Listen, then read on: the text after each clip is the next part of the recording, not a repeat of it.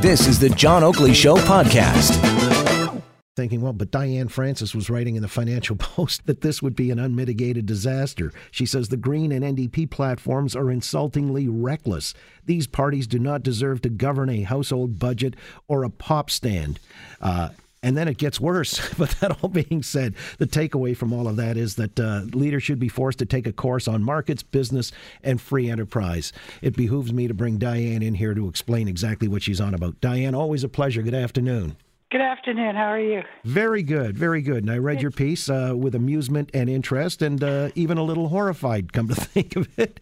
Uh, but it is a, a, good case that you make. You say the uh, cycle demands a new electoral law. People who run for public office should sit for an economic IQ test whose results will be published. They should be forced to take a course on markets, business, and free enterprise. Too little of that going on with our political leadership. There's a like a, I guess, a leadership deficit of sorts. Yeah, there sure is. Uh, I've been inundated with with comments about this column.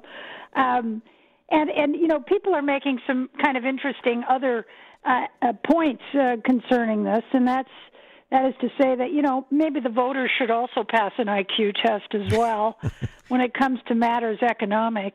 Uh, you know we can't just be voting for people that are going to hand out money irrespective of you know making sure that it's coming in in terms of taxes and economic activity. And you know I just I just dread to think what'll happen if if the NDP uh, forms a coalition with the Liberals, I, th- I think it's a I think it's a disaster for Canada, frankly. Yeah, well, we were uh, citing a piece in the Post last week. I guess Brian Jean, the opposition leader in Alberta for a while, he was saying he that was his word. Uh, any coalition with the Liberals and the NDP or Green would be disastrous, uh, and this is fundamentally for economic reasons, is it not? Fundamentally for economic reasons. Uh, you know, I think that Canadians are pretty well served by their their governments, all levels of government. I mean, we have a pretty good healthcare system, a pretty good education system, and you know, you you get the system you can afford. And remember that you know, at not that high an income level, you know, we're we're all we're we're paying more than fifty percent of what we make in taxes. And so that's a psychological that the liberals took us across. That's the Rubicon to a lot of people. And I know a lot of people that have actually left Canada as a result of that, and many others that are just very, very cranky about the whole thing. So, you know, there's a limit to how much you can tax people. There's a, a minimum amount of services that I think we already have, and you can only add to it if you can afford it. And you can't afford it if you add taxes to already exorbitant taxation rates. And you know, never mind the fact that you know most of us are stuck with taxes because we're we're, we're living in Canada. But you know, when you're trying to attract foreign investment, when you're trying to keep companies from not diversifying in the U.S. or other countries as opposed to diversifying in Canada, you've got a problem with this tax system. The taxes are far too high in Canada. Well, what do you make of uh, Singh's proposal of a wealth tax, one percent on those with more than twenty million in assets?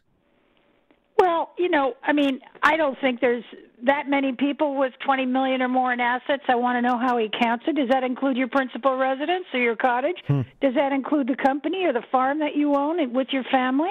I mean, you know, these are silly, silly uh, socialist tropes that he's throwing out uh, all over the place. The dental care one just is is crazy. It's absolutely insane and uh, so is their their pharm- pharmacy drug program.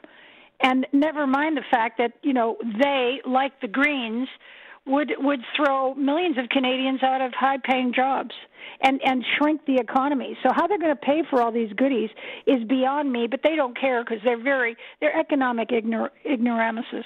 Well, yeah, and their dental plan, this is the NDP's, it's not yet been costed, if I understand correctly. They were saying what uh, anybody uh, up to seventy thousand dollars would have free dental care, and the argument being that uh, the dental care would pay for itself by alleviating further health concerns down the road because people with good teeth wouldn't, you know, have these issues. Does any of that make sense, or is that no, more? that's that's just foolishness. We all know that's silly. Uh, the the point is though that you look at the Green platform, and he's he's right right there with them, the NDPers, and you know she's talking about a pharmacare program that by 2030, when she's thrown everybody out of the oil business, by the way, uh, but by 2030 is going to cost, I think, 31 billion dollars a year.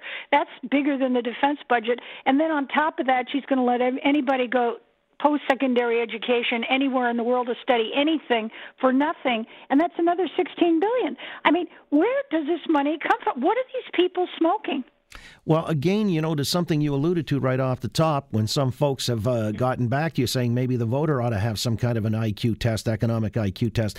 Why are people biting on these things? Is it just free stuff? Socialism means we get free stuff. Well, I think I think that's that's part of it. Uh, I think the other thing is that uh, people really don't study all of these things in the detail that you or I do. So they hear they hear a story, they watch a debate, the person looks likable. You say, okay, that's fine. They talk to a couple of friends. They say, well, I'm voting NDP, and they say, oh well, what the heck? If they are, I am, and the guy looks nice. You know, I mean, this is maybe the extent of their due diligence, which is another problem. And so, you know, one of the things that that is is really important for us to remember is that this is not over yet. And I think we may get I think we may get a surprise next Monday because I think there's enough, enough people that are so terrified that, and I think Canadians intrinsically understand you cannot shut down the auto industry and the oil and gas industry and the mining industry and have a country that is above the subsistence level of Venezuela left. You just can't. So I'm hoping that enough people who were maybe thinking of not voting because it was hopeless, or they're Tories and they're thinking, ah, what the heck, it never makes any difference, will get going and vote. And enough other people will say, wait a minute, it will go too far. And you know, never mind the other thing too, John. You know, Trudeau is a is a dreadfully unpopular leader. I mean, people I don't think quite get this. You know, and and it's very typical of charismatic, young, sunny, people that get swept into office and then you know people get disillusioned and of course he never lived up to to the to the advertising shall we say mm. and so you know I, I everybody i talk to they just have this oh my god i can't stand him kind of attitude which also explains why the bloc is going up in Quebec and why the NDP, because it's, you know, just another form of Liberal Party, is going up. Well, we must beware the low information voter. Diane Francis, writer with the Financial Post, her piece is a, a poignant one, a poignant reminder of really what's at stake here. I want to ask you, Diane, uh, which party would better deal with a recession? The lead editorial in Saturday's Globe. We need to talk about the next recession.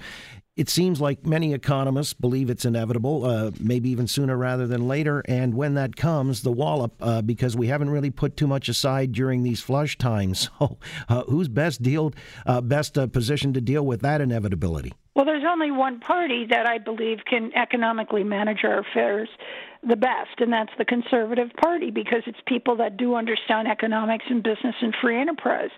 I would submit to you that the NDP, the Greens, and the Liberals will create a recession, not manage one.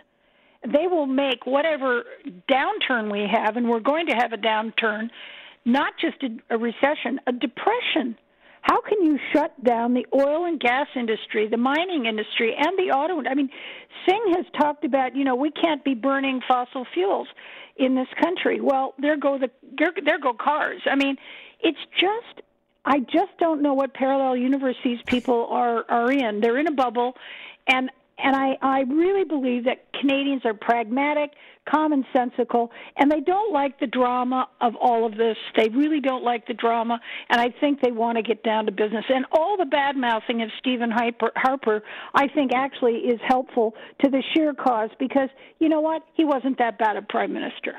Well, and some people do lament that he's not there now, but uh, nonetheless, you know, when you've got seven conservative premiers uh, across the country who would be better positioned to deal with them? Because, I mean, Justin Trudeau uh, was talking in Fredericton this morning saying one of his regrets is that the country's so divisive or divided, uh, and he feels he's a uniter rather than a divider. Uh, I mean, I'm not sure he has any sense of introspection there or self analysis, but uh, the West is uh, clamoring for separation potentially. Uh, is there something or someone that would better uh, keep the fold together because of their policies and a general nationalistic outlook? I, it, there's seven Tory provinces for a reason because the country is you know, there's a backlash know these things are like pendulums john. You know how it goes. We've been covering this for so long. You get a new guy in he's a little left of center. He goes he's too far left and they swing back to the right and that's the way it goes. And i think it's time now canadians a lot of canadians are thinking it's time now to go back to the center maybe a little right of center. And that's the that's the tory party. And of course if you have a progressive conservative uh, prime minister and you have seven out of 10 provinces that are progressive conservative, I think you have uni- you know, you have unity. By the way, how real is Western alienation or separation? It's scary. It's scary real. It's scary real, and you know what? It's viable when it's viable, whereas Quebec separatism was never viable, economically speaking. This is very viable, and people are really annoyed. I mean, and they're feeling pain. You say, well, they had it so good for so long. Well, who didn't? So the point is, though, that this is the engine, the principal engine of economic growth in Canada is the oil sands and the oil deposits and gas deposits of Alberta and Saskatchewan to a lesser extent. Period. End of paragraph. That is it. And they've been been you know misrepresented, treated like they're a bunch of rednecks and hicks, and and and now neglected greatly. And so I think this is these ha- this has all the elements, and you get you get an NDP liberal government in there that cancels the only pipeline that looks like it could happen, the TMX pipeline, and then you've got you've got a you've got a you've got a national crisis and a constitutional crisis, no question. Ominous notes. Uh, but as I said, very poignant and must read. Diane Francis, leader Should Be Forced to Take a Course on Markets, Business, and Free Enterprise. It's in today's Financial Post. Really a pleasure. I appreciate your time, Diane. Thanks a lot, John. Anytime. You have a good afternoon. Bye bye. Thanks for listening to the John Oakley Show podcast. Be sure to rate, review, and subscribe for free at Apple Podcasts, Google Podcasts, and anywhere else you get your on demand audio. 911, what's your emergency? Ah, I'm on a cruise ship. Ah, there was an explosion. Oh my god, the ship is sinking. I can't get out. There's water everywhere. We're going down. I've got a lock on your location. Stay with me. Hurry, hurry. Hello? Are you there? Help is on the way. Angela Bassett and Peter Krause return in an all-new season of 911 on a new night. Thursday, March 14th on Global. Stream on Stack TV.